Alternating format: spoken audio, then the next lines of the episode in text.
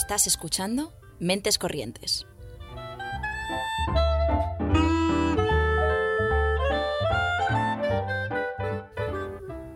Puedes escucharnos los lunes a las seis y media en Ágora Sol Radio y los miércoles a las 3 en Radio Almaina de Granada, en el 88.5 FM o en su web.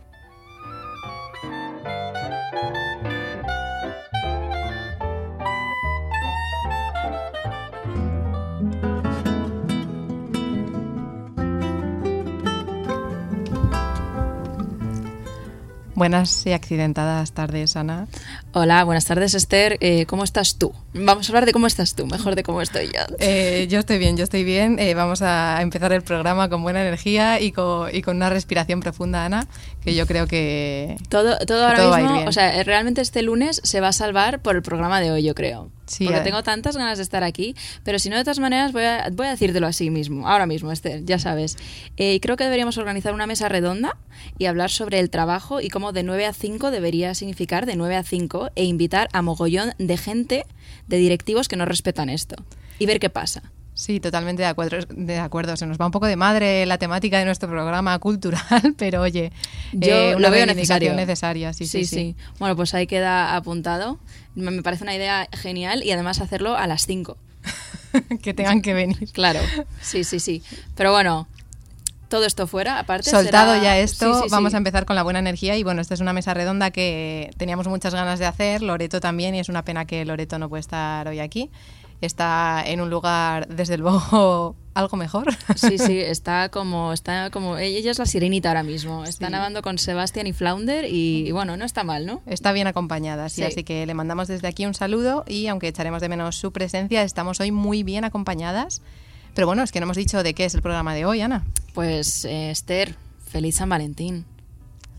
Esto no me vas a decir hoy cosas bonitas como la otra semana. Pues mira, hoy no. Cuando no te lo esperes, porque es que hoy, hoy te lo esperas. Entonces digo, ¿para qué? Yo pensaba que habías preparado un discurso. Pues eh, no, eh, la semana siguiente. Venga, a la cuando, siguiente. cuando no te lo esperes. Cuando no me lo espere. No. Pero bueno, hoy es San Valentín, pero nosotras queríamos darle un enfoque un poco diferente y hablar de, de algo relacionado, pero que no siempre se suelen hablar de estos temas, ¿no? Y queríamos sacar temas como eh, la sexualidad, diferentes formas de relacionarse, el amor propio, que al final son también otras formas de amor y que no siempre se tienen en cuenta o no se habla mucho de ellas. Y para ello hemos traído a tres pedazos de invitados que, bueno, estamos encantadísimas de que estén aquí con nosotras. Y, bueno, ¿quiénes son? Pues por un lado tenemos a Iván Garrido, que es psicólogo, activista y TikToker. Eh, hace muchas difusiones a través de TikTok y es responsable del proyecto Kintsugi, que quien nos esté escuchando deberíais ahora mismo a googlearlo y a ver qué es esto. Pero ahora nos explicará él un poquito más acerca de ello. Por otro lado tenemos a, a Julia Puig, fotógrafa, astróloga y madre de dos hijos y a través de sus redes ha llevado a cabo proyectos como el reto Reconecta, que también nos hablará un poquito de luego, una serie de retos para reconectar con una misma y también acaba de publicar Maternar, Crianza con Alma, eh, su primer libro. Y luego tenemos con nosotras también a Paula Álvarez, que es sexóloga y pedagoga y hace divulgación a través de sus redes sociales, talleres presenciales, congresos y charlas. Eh, ¿He pasado la prueba? ¿Lo he dicho todo bien? Sí, yo creo que sí. Pues mira, ya está, ya está. Mi lunes ya está solucionado y ya estoy arribísima. Eh, muchísimas gracias por haber venido a los tres, eh, sobre todo porque es un programa que nos hace especial ilusión, como ya hemos dicho, y, y aportar, pues no sé, dar visibilidad, ¿no? A temas que cada vez se va teniendo, se va hablando más, pero bueno, aún nos da un poquillo de vergüenza, ¿no? Un poquito. Hablar de lo que viene siendo, pues eso, sexo. El sexo. El sexo. La lujuria de la carne. Pero bueno, para empezar un poco rompiendo el hielo, si queréis, hemos hecho una breve pres- presentación de vuestros perfiles, pero si queréis contarnos un poquito cada uno de vosotros sobre vosotros y vosotras mismas. Hmm, ¿Quién empieza? ¿Lo doy yo? Dale. Pues bueno, la verdad es que mi definición ha sido súper acertada. Vamos a engañar. Pero sí, tengo una consulta de sexología y hago, eh, paso consulta online. Y luego igual imparto cursos de igualdad y esta clase de cosas. En Instagram estoy como Paula Álvarez, sexóloga. Y todo lo que tiene que ver con igualdad, colectivo LGTBI y tal, pues ahí estoy yo. ¿Qué es lo que te llevó a, a de- decidir dar este paso de dedicarte a esto e inquietarte por estos temas? Pues la verdad es que fue curioso porque el- la- el- yo estudié magisterio y pedagogía y, el- y la verdad es que tenía una sensación como de falta de vocación, que digo, bueno, yo estudio magisterio y pedagogía, se me da muy bien, ¿eh? soy una profe estupenda, pero digo, tampoco es que se me vaya la vida en ello, ¿no? Y entonces mm, la que era mi pareja en aquel entonces me decía, pero Paula, tú tienes una vocación clarísima, a ti te encanta la sexualidad. Digo, bueno, pues que a quien no le gusta, vamos a ver. Digo, esto es algo muy universal. Y me dice, no, pero la gente no se lee estudios, cariño. Y es como, ah, bueno, pues será verdad. Entonces me hizo un máster en sexología y género y la verdad es que ahora estoy súper contenta, la verdad, porque es que es además un, un trabajo que me da como acceso a, a un, un conocimiento y unas capas de la sociedad que a mí la verdad es que me da un, no sé, un morbo y un todo que me fascina, la verdad. Me gusta mucho. Perfecto, perfecto. Pues perfil interesante por aquí. Eh, ¿Tú qué nos puedes contar, Iván? Pues me ha hecho mucha gracia la definición de TikToker, todavía no, no asimilo porque fue de casualidad. Y bueno, en mí la sexualidad yo creo que va implícita, bueno, como en todos y todas las personas, pero sí que es verdad que eh, una de, de mi trabajo fundamental es darle visibilidad al VIH. Claro, yo nací con VIH. Esto es algo que no se suele hablar de ello, solamente se habla de la transmisión sexual y por lo tanto me he criado ya con una enfermedad con connotación sexual a nivel de la sociedad. Bueno, y también con muchísimo estigma porque mis padres eran drogodependientes. Entonces, al final, claro, todo mi des- el desarrollo de las relaciones con las demás personas, ya sean afectivas o sexoafectivas, yo las gestionaba sabiendo que tenía VIH. Y muchas veces no diciéndola, hasta que di el paso de salir del armario y como yo digo, ya me llevé hasta el cajón de las bragas. Ya por todo lo alto.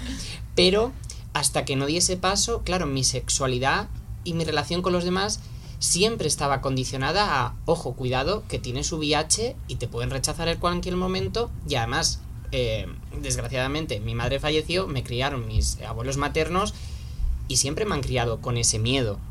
Entonces hay un punto en el que por eso creé el proyecto Kintsugi, para que la gente que no lo sepa, el Kintsugi es un arte japonés que restaura piezas de cerámica rotas y en vez de pintar la grieta del mismo color de la cerámica, lo que hace es bañarlas en oro. Para mí eso es la psicología. Aprender a restaurar tus grietas, pero no ocultarlas como nos han enseñado, sino lucirlas con más orgullo, porque en ese momento sí seremos únicos, y exponerlas en este museo llamado Sociedad, pero con orgullo.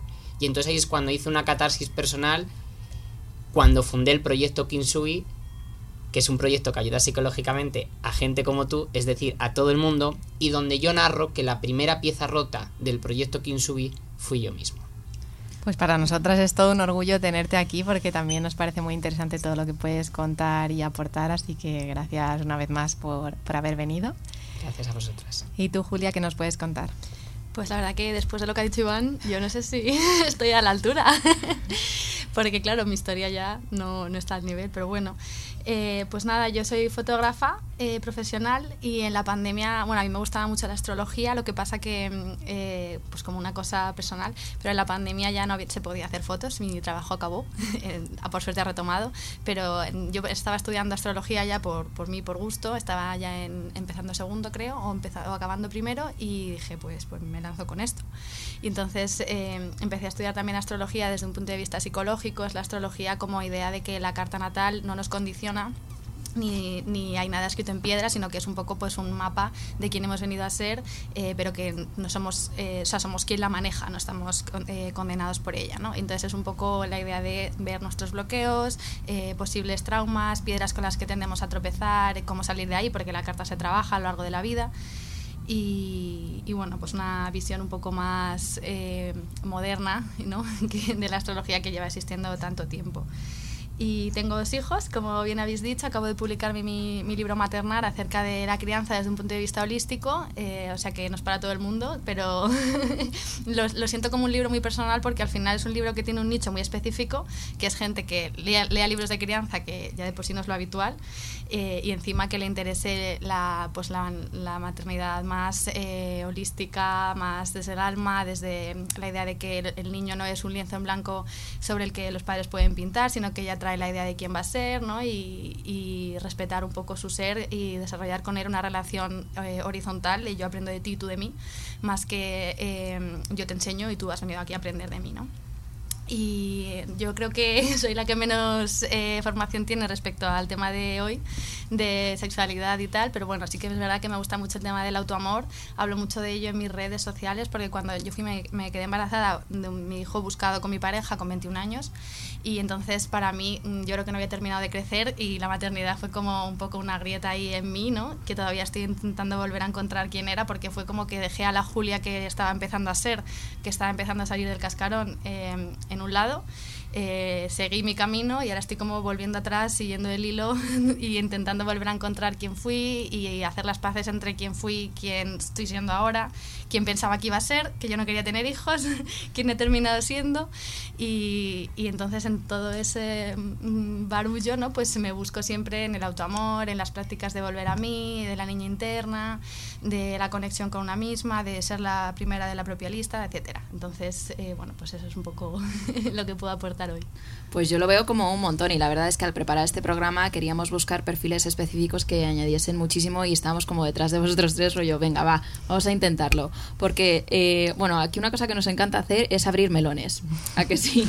Sí, bueno, hubo una vez un invitado que nos trajo hasta un, ¿cómo se llama esto? Un come cocos de esto, que dijo aquí, como tenéis muchos melones siempre por abrir, para cuando pues no se os ocurra cuál lo traéis. Dibujado ahí, tal.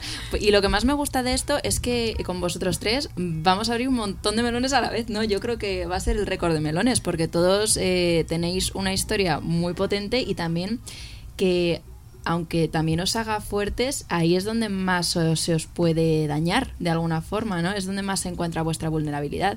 Entonces, eh, no sé.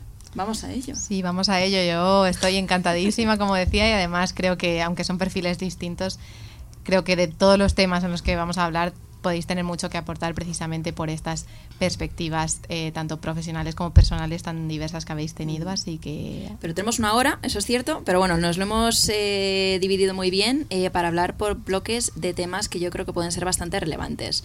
vamos a empezar un poquito, no, suavemente, ¿no? Hoy es San Valentín, pues vamos a empezar por lo que todo el mundo espera claro, que hablemos. Esto, esto, va a ser como tener sexo con nosotras hoy. Vamos a hacer una metáfora de todo esto. Ahora mismo estamos empezando, ya han sido los preliminares, ¿no? Pues vamos a ir suave y calentito. Entonces, enamoramiento versus querer. Este es nuestro, nuestro primer bloque. Eh, por partir un poco de, la RAE, de lo que viene siendo la RAE, ¿no? Eh, el enamoramiento se define como excitar en alguien la pasión del amor. Y querer como desear o apetecer, amar, tener cariño, voluntad o inclinación a alguien o algo. Ahora, la cosa está en eh, cómo se diferencia uno de otro. ¿Qué visión tenéis vosotros de, todo esto? Y como es de bucólico, por favor, la definición que da la RAE, ¿eh? Bueno, es que la RAE es muy bucólica. La, RAE, es, vamos, es una princesa Disney. Sí, sí, o sea, de las antiguas. Para los señores que son, aquí les ha quedado muy princesa, muy princesita. La verdad, me gusta mucho. Pues el, para mí la diferencia está en que una cosa es una fase y, y lo otro ya es un poquito, pues que, que se te puede acabar pero que es un poco más perenne.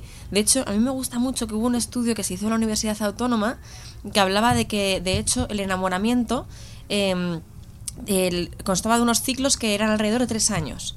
Y que, de hecho, podían ser tres años o una, eh, unidades de polvos. No me acuerdo ahora cuántos eran, pero la cosa era que si tú vivías con tu pareja, el enamoramiento se iba más rápido.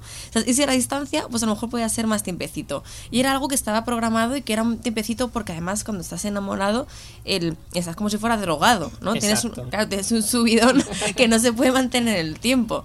incluso sería perjudicial, ¿no? Porque cuando estás enamorado dices, bueno, pues ¿sabes qué? Voy a decir en el trabajo que me he puesto mala y no voy. Y nos quedamos juntos todo el día. al final tu vida se iría a la mierda mierda si te estás enamorada porque es como eso, es como estar de un subidón que no es sostenible. Yo creo que a veces se nos olvida que, que somos biología, que somos clínica, que somos células. Está muy bien todo este romanticismo que leemos en redes sociales y en estos poemas que a todos se nos ponen los pelos de punta, a los que me incluyo, que soy el que suelta la lagrimita en las pelis, pero a veces se nos olvida que hay una química detrás y, precisamente es lo que comentabas, ¿no? Esa química en la que el cerebro se pone patas arriba y los famosos neurotransmisores, que todo el rato hablamos de neurotransmisores, pero son quien comunica la información de una neurona a otra neurona y la neurona es la base, la célula principal del sistema nervioso central.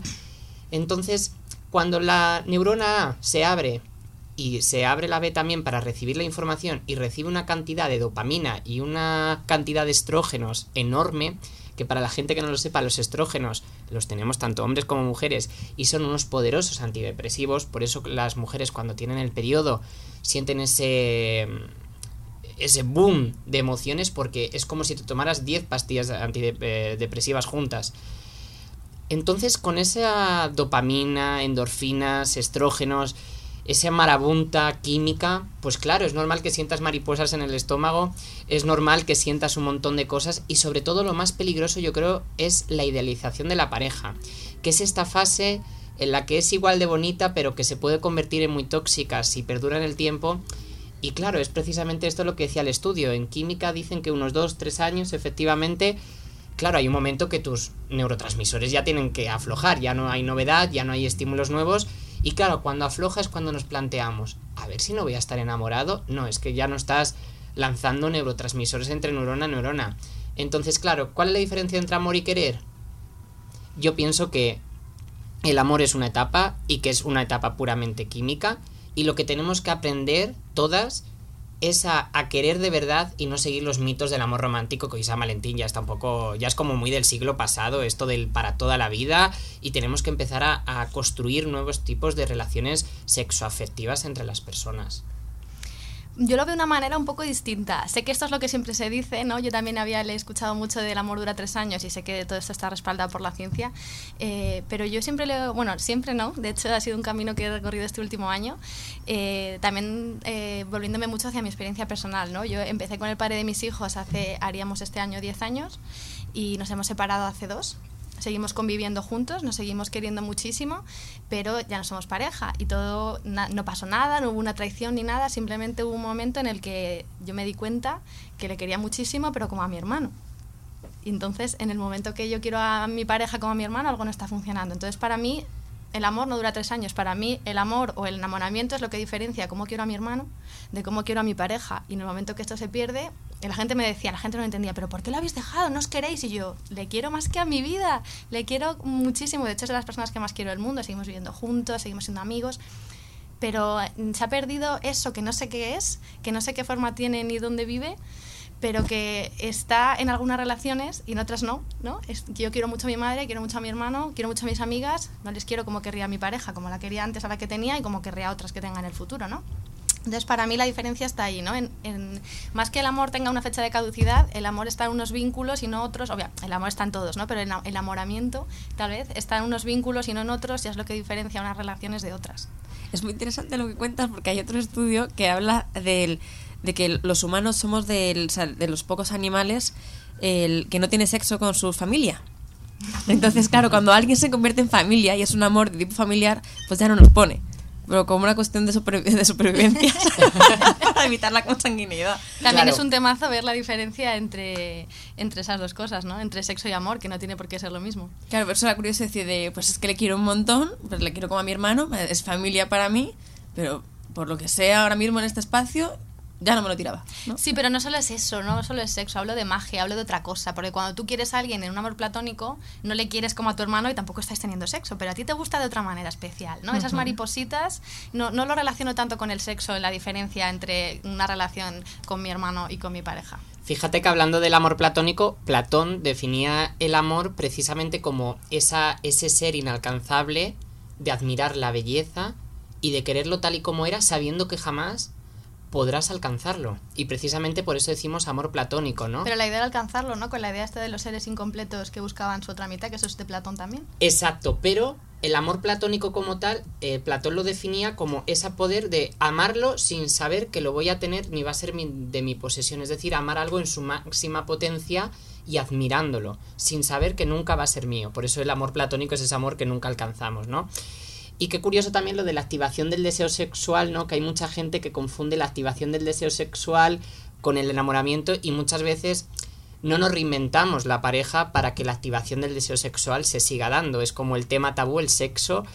Em, y no nos atrevemos a hacer nuevos roles o nuevos juegos o descubrir nuestra sexualidad y precisamente por culpa de eso muchas veces perdemos la activación del deseo sexual e inferimos que por tanto no estamos enamorados, cuando a lo mejor simplemente, aquí la sexóloga nos puede corregir, es un tema de activación del deseo sexual y no saber cómo manejar la sexualidad en pareja. Sí, a mí me vienen muchos en consulta que realmente les encantaría, más de que tener activación, les encantaría tener deseo, pero por lo que sea han entrado en moda meba y ya no les apetece y no quieren romper con su pareja. Y sí que es verdad como que muchos lo confunden en plan de, bueno, pues es que ya, ya no me apetece y es como, bueno, pues perfectamente una de las personas incluso podrían ser asexuales, ¿no? Y es como, y, seguiría todo bien. Me parece muy interesante, precisamente, Julia, que haya sacado este tema, porque es algo que yo, cuando estaban ellos comentando esa parte, quería preguntar, porque hasta qué punto, claro, tú puedes tener una relación de pareja que dure toda la vida, porque realmente estés satisfecho en esa relación, y, y evidentemente ese enamoramiento de esos primeros años que la ciencia dice no va a estar siempre, y sin embargo hay algo que a ti te hace decidir, sigo aquí porque sigue habiendo esa magia, sigue habiendo algo distinto a a otro tipo de relaciones que tengo, ¿no? Entonces, ¿qué es lo que hay ahí, ¿no? ¿Qué es lo que marca la diferencia de, de ese amor? O esa magia, o qué, qué, es lo que puede haber detrás de eso. Mm. Yo, llevo mucho tiempo pensando en ello y lo, siempre pienso, ¿por qué hay algunas canciones que las escuchas y desde el minuto uno te hacen clic y sabes que te están hablando a ti y hay otra canción que la escuchas y ya no te dice nada y tu amigo está, wow, mira, es que me encanta. Y digo, me pregunto, ¿por qué unas canciones sí y otras no? ¿Por qué unas personas sí y otras no? Porque alguien nos hace ese clic, porque al final se puede hablar. ¿Qué es la pareja? Pues eso, es el vínculo sexual, eh, un proyecto de futuro en común, eh, mm, ver la vida de la misma manera, yo qué sé, ¿no? Pero eso lo veo como mucho más tangible. Pero ¿qué es eso? en el fondo, que pues eso decía antes, que no se sabe dónde vive ni qué forma tiene, pero que, y que no se sabe de qué depende, pero que con algunas personas sí y con otras no. Y además eso se sabe desde el principio. Yo últimamente me he estado observando mucho y siempre me fijo en cuando conozco a alguien, siempre sé, aunque no pase nada, aunque sea un encuentro en un avión, contigo podría tener una relación, contigo no. Lo sé en cinco minutos, que con la mayoría no tengo, ¿no? Pero simplemente el tener ese está, está y ese clic o no. ¿No? Eh, ¿Me gusta esta canción o no? Y lo sé en cinco minutos y siempre me pregunto, llevo un tiempo dándole vueltas, ¿qué es eso? ¿Y qué depende? ¿Y cómo se puede saber? Porque al final hablamos mucho de estudios, hablamos de datos y, y no, no, se ha estudiado todavía, yo creo, o sea, se estudia el amor, cómo existe en el cerebro en forma de explosión de endorfinas o lo que sea, pero ¿Dónde vive eso exactamente? Porque ahora dicen que la mente está por todo el cuerpo, ¿no? Que ahora como también en el estómago se generan todos los neurotransmisores, ya no solo es el cerebro. Entonces, ¿dónde vive? ¿En qué parte de mi ser vive eso? ¿Y cómo se puede estudiar? Porque es muy intangible, ¿no? Yo pienso que es, al final, dejando un poquito la ciencia al lado, aunque yo soy muy científico, es una cuestión de valores, ¿sí? Eh, al final, todos tenemos unos valores.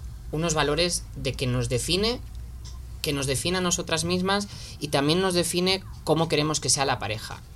Hay un momento que por la idealización, porque no conocemos a la persona, los valores son muy afines, ¿no? Pero con el tiempo, como personas humanas, vamos evolucionando y quizás los valores se descuadran. Al final, cuando yo me enfrento pues a, una pareja o yo mismo con una relación, pienso cuáles son los valores. Al final, tus valores son únicos y nunca van a ser 100% iguales que la persona que está enfrente. Ahora, yo creo que ahí es donde entra la balanza, ¿no? Ok, el sexo o la activación del deseo sexual no es, no es la que me gustaría, pero todo el resto de los demás valores, pues sí. Entonces, yo creo que ahí es cuando aceptas, bueno, la balanza te sale a ganar. Claro, cuando ya es el sexo que no limpia los platos, que no hace nunca la cena, que se va a conciertos que a ti no te gustan, claro, empiezan los valores a desintegrarse completamente y no es que uno tenga más la culpa que otro. Yo pienso que simplemente los valores empiezan caminos diferentes y es ahí cuando ya ves que el cúmulo de circunstancias va en contra de los valores. Y una cosa muy curiosa es que las personas nos sentimos muy mal con nosotros mismos cuando vamos en contra de nuestros valores. Cuando estamos actuando en contra de nuestros valores decimos, ay, es que no estoy bien, porque sabes que en el fondo no estás haciendo caso a tus valores y que todo lo que estás haciendo, lo que decías de la reunión de los ejecutivos, ¿por qué? Porque tú tienes unos valores en los que el trabajo, dices, si me han contratado para un horario de trabajo, eso es trabajo. Claro, los del ejecutivo o los de la empresa son, aquí se pringa porque esto es una empresa. Entonces precisamente empieza la disonancia en el interior, cuando tus valores, que es salir a las 5, entran en discordancia con los valores de la empresa. Yo no podría estar con mi jefe. Porque hay un pequeño conflicto entre los valores que por lo que sea no se están entendiendo. Se lo explicaré. Lo mismo así ya no vuelve a ocurrir esto, Ana. Sí. Estamos hablando mucho también de, de cómo definir, ¿no? Que también me llama mucho la atención porque parece que es como la eterna búsqueda de definir todo o de darle una explicación a todo, de justificar todo, ¿no? Eh, pero otra pregunta que también me parece muy jugosa es, ¿se puede estar enamorado de varias personas? ¿Se puede querer a varias personas? Porque claro, ah, estamos con una visión a lo mejor quizás muy monógama de momento, pero también hay otros estilos de relaciones. Entonces, ¿cómo, cómo se ve eso desde, desde vuestro punto de vista? Bueno, yo, yo os firmo que sí. O sea, que capacidad para querer a varias personas tenemos, ¿no? Es como si tienes varios hijos y no, no, no menguas, ¿no? Del amor. Yo no lo sé porque no tengo... Creo que Julia no, no querrías menos a un hijo después que nació el siguiente. Como No. que amplías amor. Pero amplias amor, pero se te quita tiempo. Y lo mismo lo veo en las relaciones polígamas, lo veo igual, que al final mm, podrás querer a muchos, pero ¿qué vas a hacer? ¿Me cojo un, dos meses de vacaciones para hacerme una semana con cada uno? Es que no veo. Yo tengo una teoría al respecto, que me falta una pizarra, pero bueno, yo lo narro para, y más o menos lo vais visualizando. La cosa es que en una relación monógama tenemos dos vínculos, el de A hacia B y el de B hacia A. ¿no? Si, uno de los dos coge A, va mal la, rela- la relación, pero tenemos que mantener esos dos. ¿Qué pasa si metemos una tercera persona? No es que tengamos tres vínculos, es que nos vamos a seis. Entonces, ¿qué pasa? Que es A con B, B con A, A con C, C con A, C con B, B con C. Entonces, ¿qué pasa? Que eso, mantener esos seis y que esté todo ok es, es tremendamente difícil. Y luego también lo que decía Julia, que es que, claro, vivimos en una sociedad capitalista, bueno, con un montón de peros, que es que no te dan las horas en la semana para poder tener responsabilidad afectiva y mantener, ¿sabes?, el contacto y el cariño con estas personas a la vez y a la vez mantener el familia, eh, amigos, trabajo, el au- autocuidados eh, y, bueno, salud mental en general. Entonces al final lo, veo poco práctico. Ahora, ¿qué te puede pasar? Por supuesto que tenemos capacidad para amar a distro y siniestro. Yo me jugaría, vamos, la mano derecha al sí completamente. De hecho, acabamos de poner el ejemplo. Amamos a varias gente de nuestra familia o amigos como si fueran familia, porque no podemos amar a varias personas como una pareja. ¿Qué pasa? ¿De dónde viene la monogamia? El para toda la vida. En otras sociedades, en otras tribus, eh, la poligamia es algo súper habitual. Aquí no, bueno, porque venimos al final antropológicamente, pues porque nos han dicho que hay que tener una pareja y una para toda la vida. Y no hace falta remontarse al siglo V. Nos vamos a nuestros abuelos y que les enseñaron tu pareja para toda la vida, pase lo que pase. Y si no va a ser una deshonra para la familia, para el pueblo, para todo. Incluso los estudios había que ser algo para toda la vida. Entonces, pienso que está un poco inculcado en la sociedad, pero la capacidad del ser humano para amar a varias personas a la vez, por supuesto que sí. Y la activación sexual para varias personas a la vez, ya te digo, ya a ti te que también.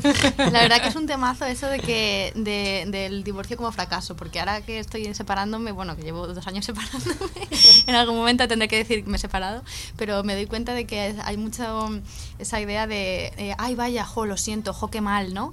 Y es como, no, es una decisión que a mí me hace sentir bien, o sea, jo, qué bien, felicítame, ¿no? Todo el mundo, jo, qué mal, qué pena, lo siento, eh, ¿qué, qué será de los niños? También mucho, ¿no? Al final, eh, y mi ex muchas veces me dice, tengo esa sensación como de que lo hemos hecho mal, ¿sabes? De que nos han puesto un examen y lo hemos suspendido, que hemos fallado. Y yo siempre le digo, no tiene por qué, mm, me parece que no hemos fallado, al revés, que hemos sacado un sobresaliente porque hemos seguido lo que nosotros queríamos en contra de lo que la sociedad nos decía, ¿no? Tenéis dos hijos muy pequeños, pues importa poco lo que sintáis, si os lleváis bien sois amigos, seguís juntos.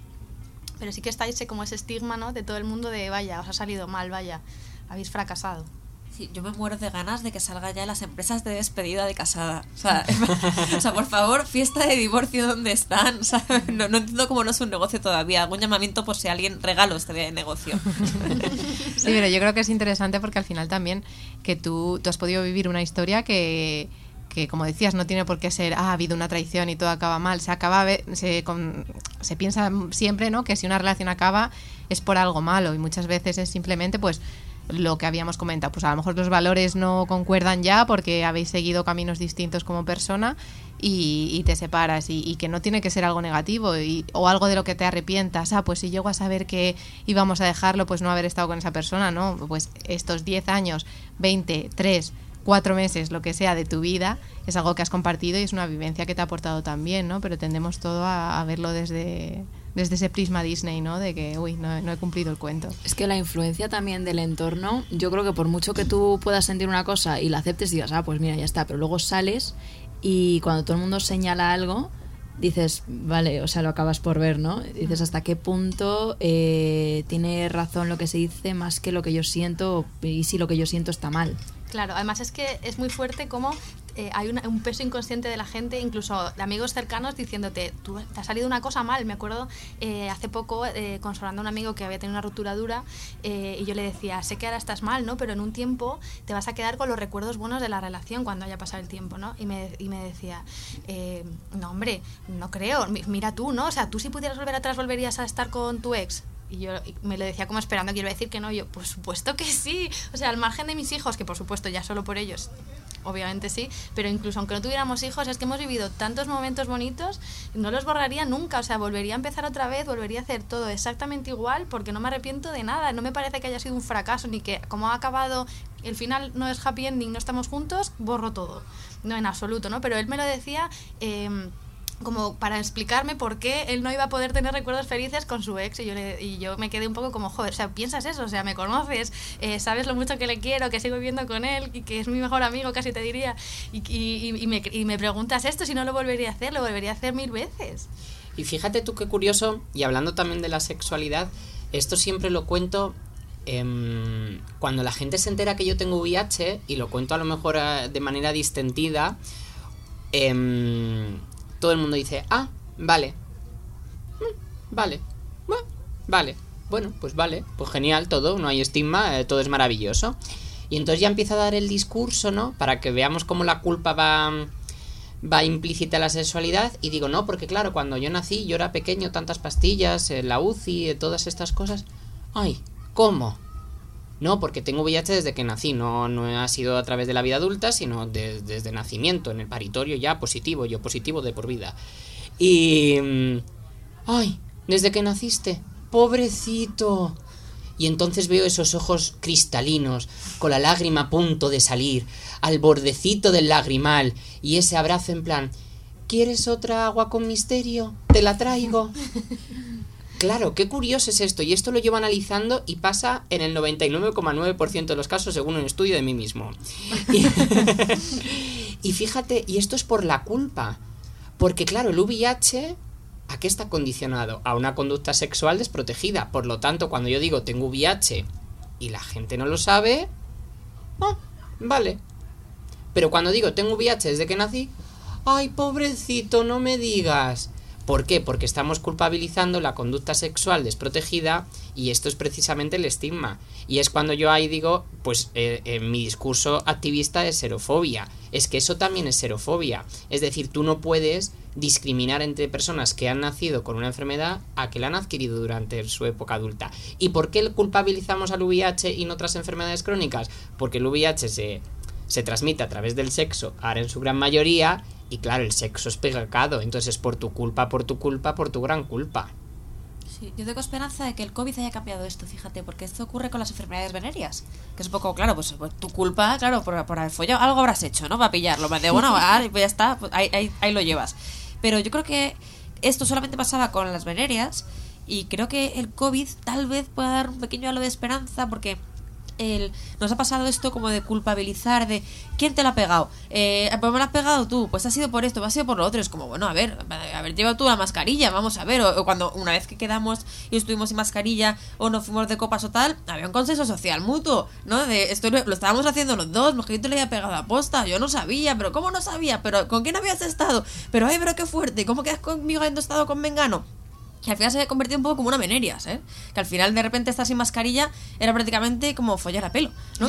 Entonces tengo un poco la sensación de que habiendo sufrido tanta gente en sus carnes ¿eh? Est- esta culpa, a lo mejor avanzamos un poquito, que puede que no, puede que no. Pero yo, yo tengo un poquito esperanza de, de que pase esto, ¿no? De que haya más gente que sufra sus carnes, el de repente, porque claro, después de señalar a unos, luego daban positivo ellos. Entonces, claro, es como, digo, bueno, a lo mejor la gente aprende algo de esto. Sí, No es sé. cierto que hasta que no se vive en carne propia, yo creo que es mucho más difícil empatizar o ponerte en los zapatos de una persona. Que es Como mucho más fácil juzgar. Como apunte de juzgo lo que has hecho porque tiene que ver con el sexo, también pasa mucho esto en la maternidad y en la violencia obstétrica en general, de que es la violencia que se ejerce contra las mujeres en- pues, durante el parto y, y en el hospital. Y yo tengo muchas amigas que les han dicho, por estar mm, en- sufriendo durante el parto, cuando lo hiciste no llorabas tanto. Ay, ay, ay. Que tú imagínate que te digan eso cuando estás pariendo. Madre mía. Qué horror. Me parece un poco ya co- que es- pues es un poco eso, ¿no? Has tenido sexo, pues ahora si te duele parir, te jodes. Sí, Sí, el, sí, el- sí. el- el discurso este de ahora pechugas es como, pero bueno. A mí, por ejemplo, lo que me pasa en redes, ¿no? Que antes hemos hablado de ellas, es que, claro, como todo el mundo sabe que es VIH de nacimiento, la verdad que a mí no me hace mucho hater contra mí. Pero, por ejemplo, lo que sí noto es que se lo hacen muchísimo a mi madre. O sea, pero comentarios, pero todos los días 100, 200 comentarios. Tu madre por ser drogodependiente, por no decir otra palabra peor, em, eso le pasaba por tal, tuvo que haber abortado, tu madre menos mal que se murió porque no se merecía tener hijos, y todo este tipo de frases, claro, como no podemos culpabilizar al niño porque pobrecito mm, ya nació con él, pues culpabilizamos a la madre, que es mucho más sencillo y mucho más práctico, en vez de plantearte como sociedad hasta qué punto estamos llegando que hasta que no encontramos un culpable no nos quedamos a gusto. Pero esto también pasa en las relaciones, ¿no? Cuando rompe una pareja, muchas veces lo que tú decías, ¿no? No nos vale, no, hemos roto porque, porque sí, una... No, no. ¿Quién, ¿De quién es la culpa? ¿Qué ha pasado? ¿Quién ha dejado a quién? ¿Quién ha dejado a quién? mucho. ¿Quién ha sido infiel? Entonces, esto, la culpa, ¿no? Como, como sociedad, como ser humano, siempre estamos buscando los culpables de algo y no podemos evitarlo. La definición de nuevo, ¿no? El definir tú ahora eres esto, ahora eres un ex. y so- en, un- en el, en el cupo de un ex, en el rol solo cabe el ser un ex. Además es que No un puede ex, siempre que más. hablo de mi ex como mi ex, me siento con mal, me siento que estoy traicionando, porque un ex siempre tiene esa connotación de, no, mi ex, al que quiero evitar y no encontrarme por Madrid, ¿no? Según Ayuso. A mí me pasa siempre eso, es una palabra que me cuesta muchísimo utilizar y como, como que en mi entorno siempre digo el nombre porque es como... me- Yo Y también. hay veces que fuera del entorno es como... Digo el nombre también porque digo, es que no es mi ex, o sea, sí lo es, eh, ciñéndonos a las definiciones de, de la RAE una vez más, ¿no? Pero es verdad lo que tú dices, que parece que tiene esa connotación, que es como, es que no me hagáis preguntas que no proceden porque la, la respuesta que os vais a encontrar no es la que queréis encontrar porque no, no han sido así las cosas, ¿no? Pero La respuesta del qué sois, ¿no? Cuando Mm. eres ex y cuando no lo eres. ¿Qué somos? sois? Eh, somos. No, ¿No te vale? No, ah, vale. Bueno, pues eh, nada, seguimos luego la conversación. Además, ex deshumaniza mucho porque es la definición por la antidefinición. O sea, Mm. no es que seas una serie de cosas, es que no eres. Fuiste encima, claro, que es peor. Claro, es como no, Claro. no hay una definición de ex que no sea la contraposición a, ser pareja, ¿no? O sea, no, entonces es como, vale, es, es un que no es. Y lo, y lo ciño en pasado, quiero decir, tú puedes seguir siendo amigo de tu expareja y es como porque tengo que referirme a él como mi ex y no como mi amigo. Claro, si tú dices mi amigo no sé qué, es como no se entiende el concepto y parece Claro. que hay que, que decirlo, pero al final esa persona es muchas más cosas. O sea, puede que no, pero puede que sí, ¿no? Y, y- y te ciñes únicamente a eso. Bueno, todo esto yo creo que nos está llevando a hablar un poco de lo que viene siendo el, el amor propio también en muchas ocasiones y, y la inteligencia emocional, ¿no? El darse, el ser consciente de qué estás diciendo, cómo lo estás diciendo, porque hay personas recibiéndolo, ¿no? Eh, entonces, bueno, volvamos, venga, a, la princesa del día, la RAE. Eh, inteligencia emocional, capacidad de percibir y controlar los propios sentimientos y saber interpretar los de los demás. Inteligencia emocional. ¿Por qué deberíamos integrar esto en nuestras relaciones? Porque creo que al final las personas tenemos un montón de sentimientos. Y yo, mi definición propia es la manera de manejar sobre todo también las emociones negativas. Que para empezar no hay emociones negativas. Esto es algo que nos tenemos que quitar de la cabeza. La peli de Inside Out del revés para mí es una obra maestra porque enseña cómo tristeza tiene que tiene su valor. Si no tuviéramos ansiedad, estaríamos muertos. Si no tuviéramos estrés, estaríamos muertos. Son respuestas fisiológicas del cuerpo. Entonces, es una tontería intentar luchar contra ella. ¿Sí? Yo muchas veces me doy cuenta, hago una introspección y digo, Iván, deja de luchar contra la ansiedad. ¿Cómo no va a estar es- estás eh, con ansiedad? Input, input, input, input. Madre mía. Si estoy programado para sobrevivir y ahora tengo 32.000 peligros al frente, el trabajo, las clases, eh, vete para acá, vete para allá, un amigo te llama, corre, ve, entonces es normal, entonces estamos intentando luchar contra so- eh, como sociedad en que todos los días nos tenemos que sentir feliz, que los lunes son un día maravillosos, que mañana sale el sol y que coge tu mochila con tu taza de frase de marketing y lucha por tus sueños, se van a cumplir y no, a veces no se cumplen. Y nos tenemos que saber lidiar con la frustración, el estrés y la ansi- ansiedad. Y quien esté escuchando esto y luche contra ellas, que sepa que no lo va a conseguir, porque el cuerpo siempre gana. Hay una metáfora que la digo corriendo que a mí me gusta mucho, que es la metáfora del monstruo. Para mí las emociones negativas, si las queremos ver con un monstruo, están ahí. Y están atadas a nosotros con una cuerda. Y cada uno estamos en una punta del acantilado. ¿Qué ocurre? Que si tú te das la vuelta y dices, no quiero ver a las emociones negativas y te vas para dentro del bosque, está bien, vas a tirar de la cuerda y el monstruo se va para el acantilado, pero como tú estás atado a él, te vas a caer con él. Si el monstruo se hace muy grande porque no le estás queriendo escuchar, va a tirar y te tira al acantilado. Conclusión, el monstruo siempre gana, porque es el cuerpo. Entonces, ¿qué hay que hacer? Mirarnos cara a cara en, de acantilado a acantilado y cuando vemos que el monstruo empieza a gritar, ver qué nos quiere decir.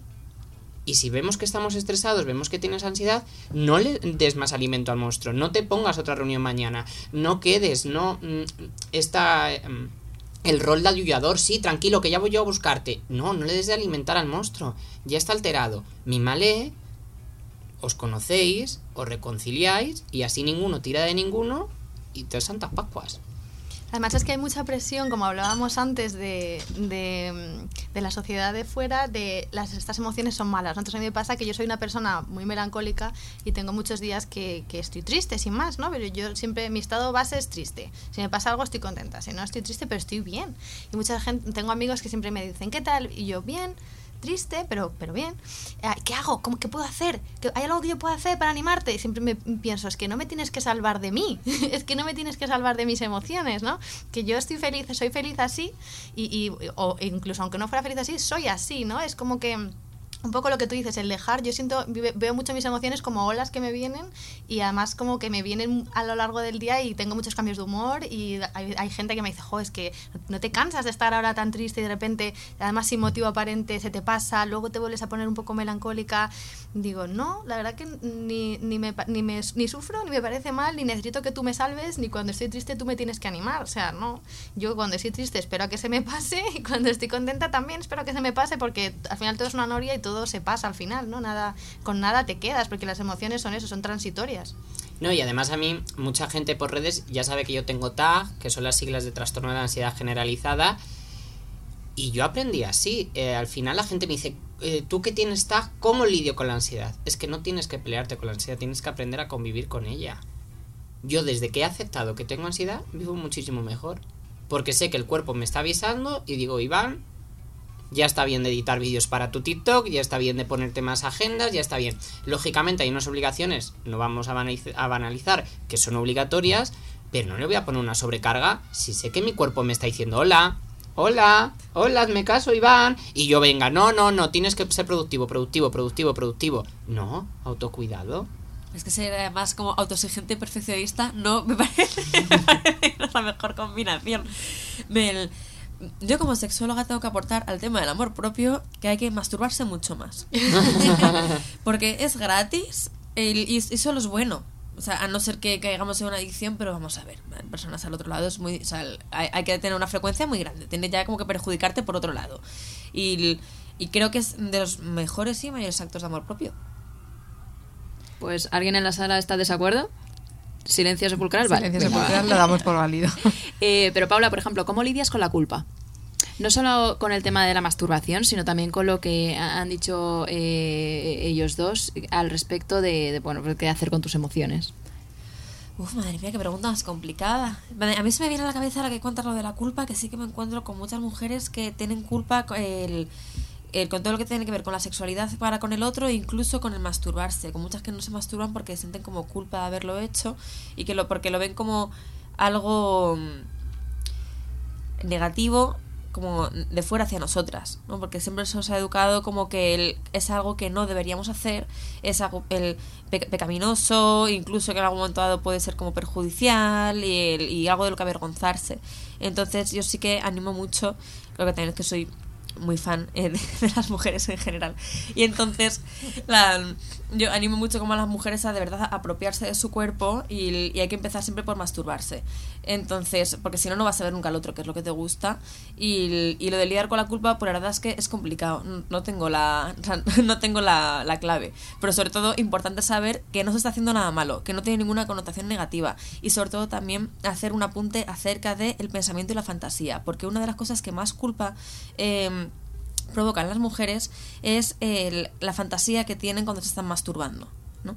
El, por poneros a hacer como un apunte rápido de una cosa curiosa, es que la fantasía más recurrente en las mujeres es la fantasía de la violación. Que dices, oh Dios mío, ¿cómo puede ser esto? Madre, ninguna desea ser violada. Entonces, ¿qué pasa? Que cuando alguna lo piensa para masturbarse, dice, pero qué burrada estoy pensando, qué mal, en plan, culpa. Pero esto no es no es su culpa, esto tiene una razón de ser.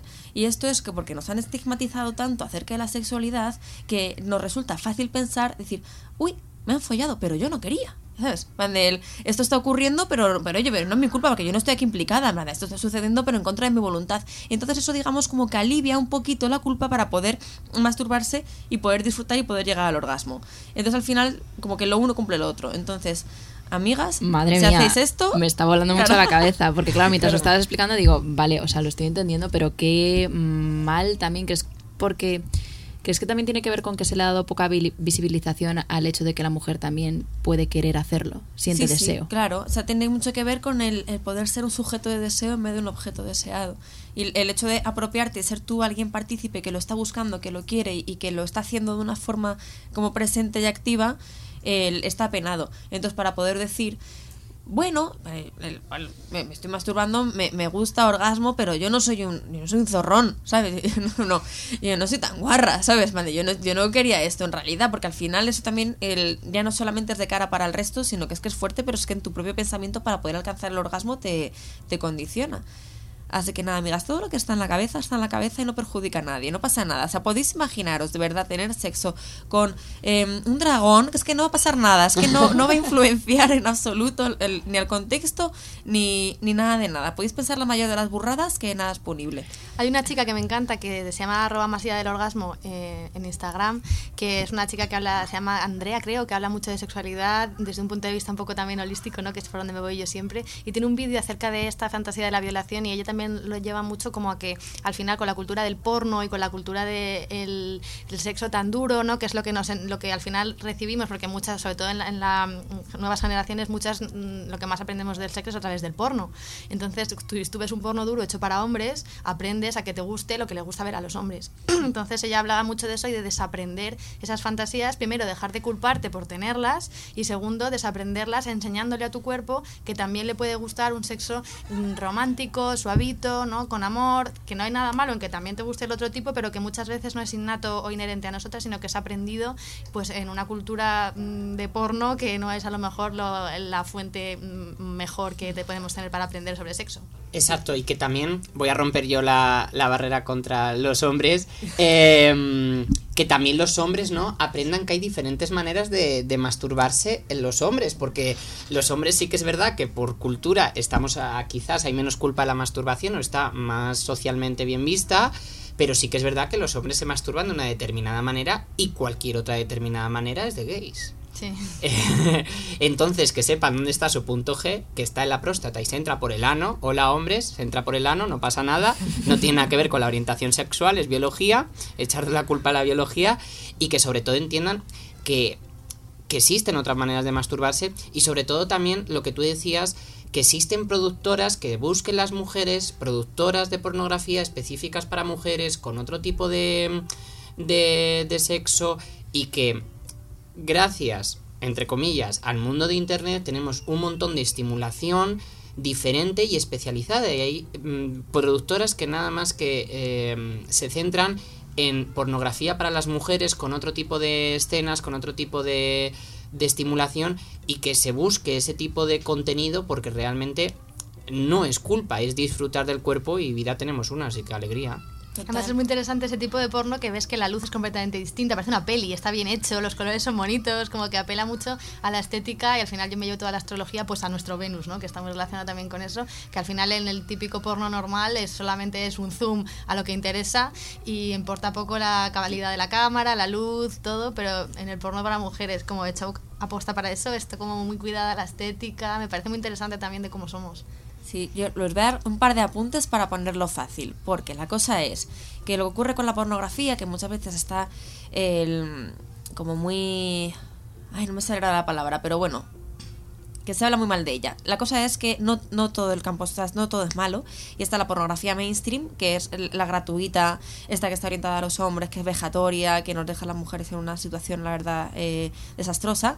Y luego hay otras cosas mejores hechas. ¿Cuál es la diferencia? Con cualquier producto, para que las personas al otro lado tengan derechos, esté bien hecho. Y oye, que quede una cosa cookie, lo que dices, que es que hasta, hasta el color, o sea, se nota que es que es un producto bien hecho, hay que pagar por ello, ¿no? Entonces, aquí os lo dejo. De verdad, lo que ocurre es que lo que estamos, lo que hemos visto es porque a internet queriendo contener un contenido gratuito. Para ver porno bueno hay que pagarlo. Entonces, yo aquí os lo suelto. Metéis en The Store de Erika Last. perdón, The Store de Erika Last. Escrito Lust. Esto, una maravilla.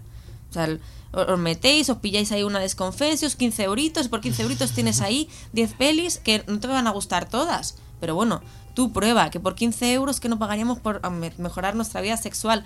Y luego otra cosa, otro producto divino también es Calliope, que es una app de audios eróticos. Esto es una cosa que es una fantasía. Yo estoy ahí como, como sexóloga y hago audios de, de bienestar.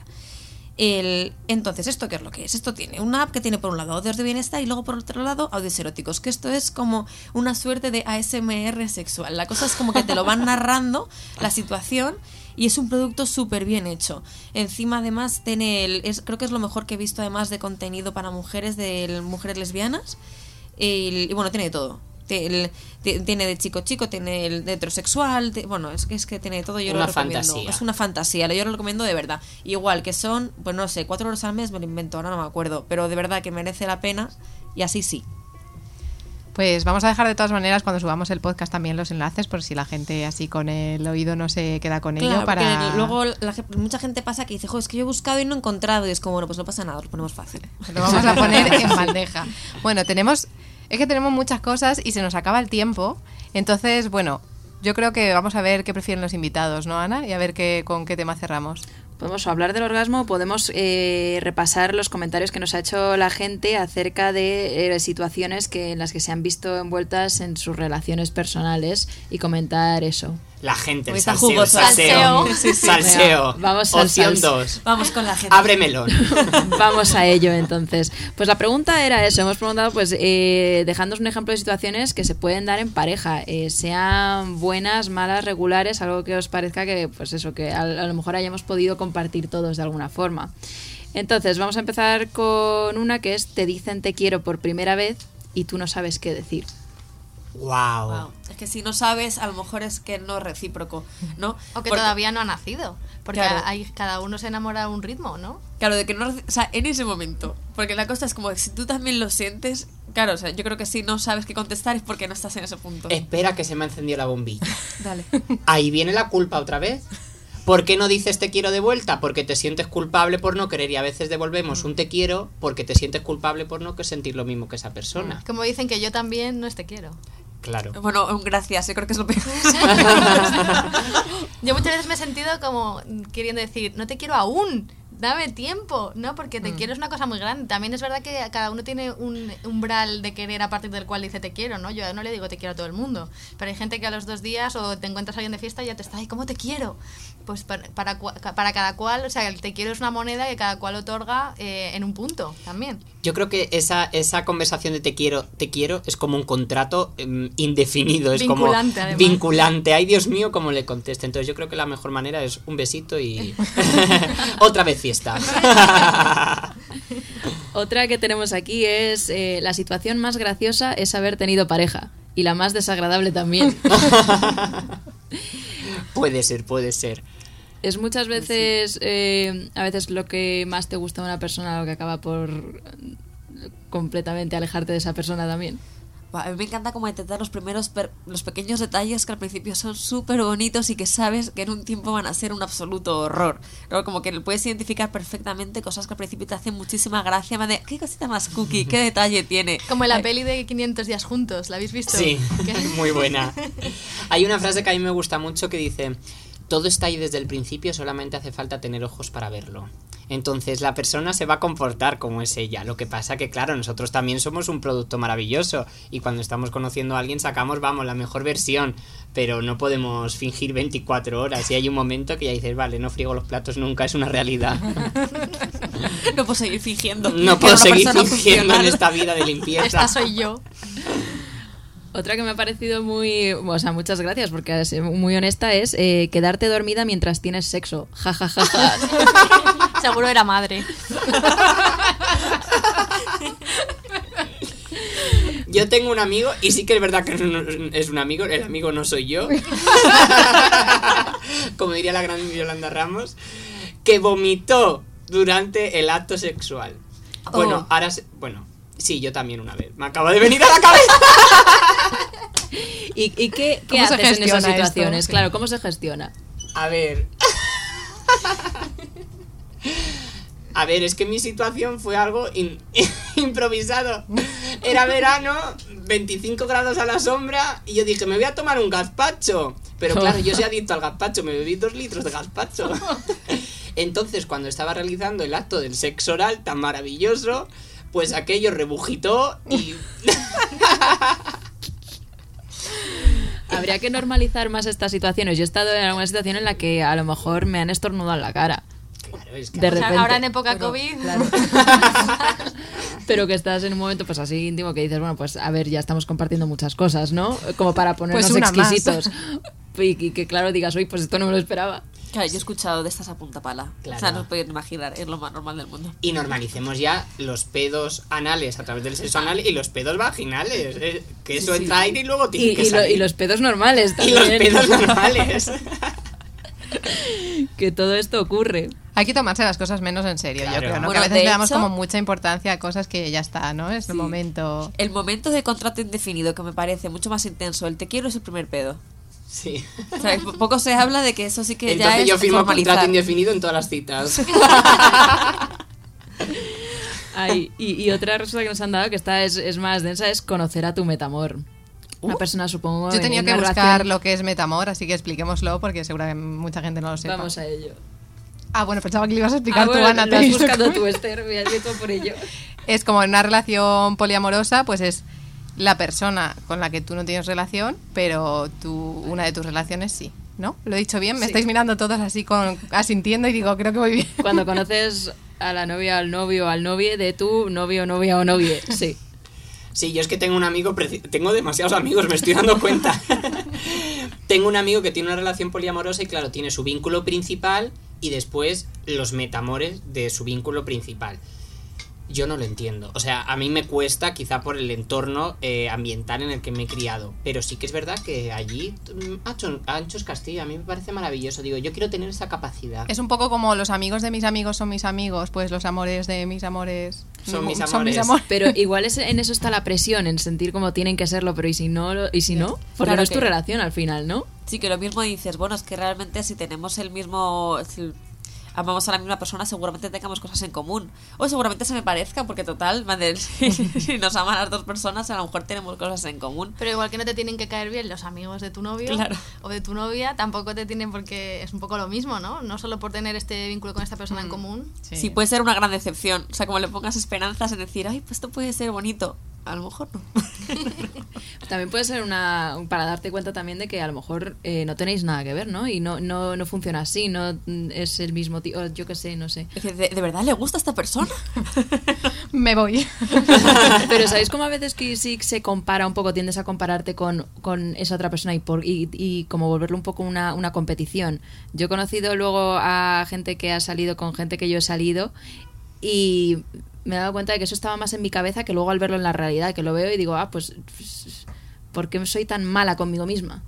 Claro, esto es un poco otra vez la culpa, ¿no? La gran protagonista parece de hoy, la culpa, ¿no? Vamos a renombrar el programa, no sexualidad y relaciones, es la culpa. El melón de la culpa.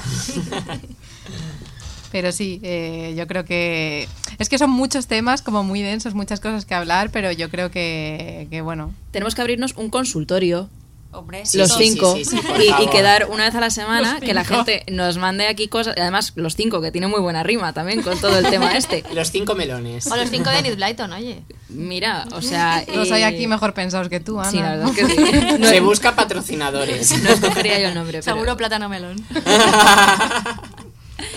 Pues nada, eh, hasta aquí nuestra hora de hoy. Se me ha pasado volando el tiempo, la verdad.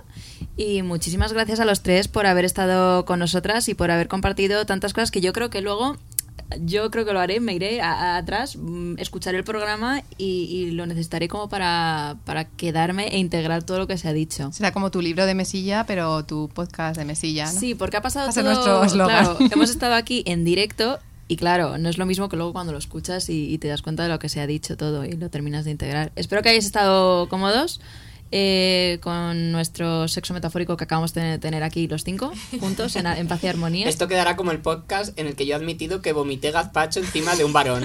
Bueno, la verdad es que has dejado el listón altísimo. Será, a ver, eh, o sea, clickbait total, pondremos eso cuando... Plátano el- melón, mi Instagram es Iván.garrido. Pues nada, a ver, Iván punto gar- punto Garrido para encontrar a Iván. Iván.garrido, Proyecto Kinsui en TikTok y en Instagram.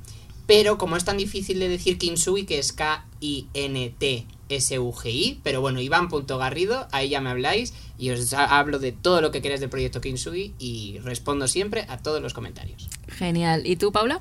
A mí me podéis encontrar como Paula Álvarez, sexóloga. En. Instagram. Perfecto. ¿Y tú, Julia? En Instagram estoy como Julia Puch Soto, Puch se escribe P-U-I-G. Y también tengo otro Instagram que es barra baja raíces y alas, en el que hablo un poco de esta. De, uy, de Instagram iba a decir. De, de astrología y de lo que está pasando en el cielo en cada momento. Pues nada, nos quedamos con todos vuestros proyectos, os seguiremos de cerca y nos vemos pronto.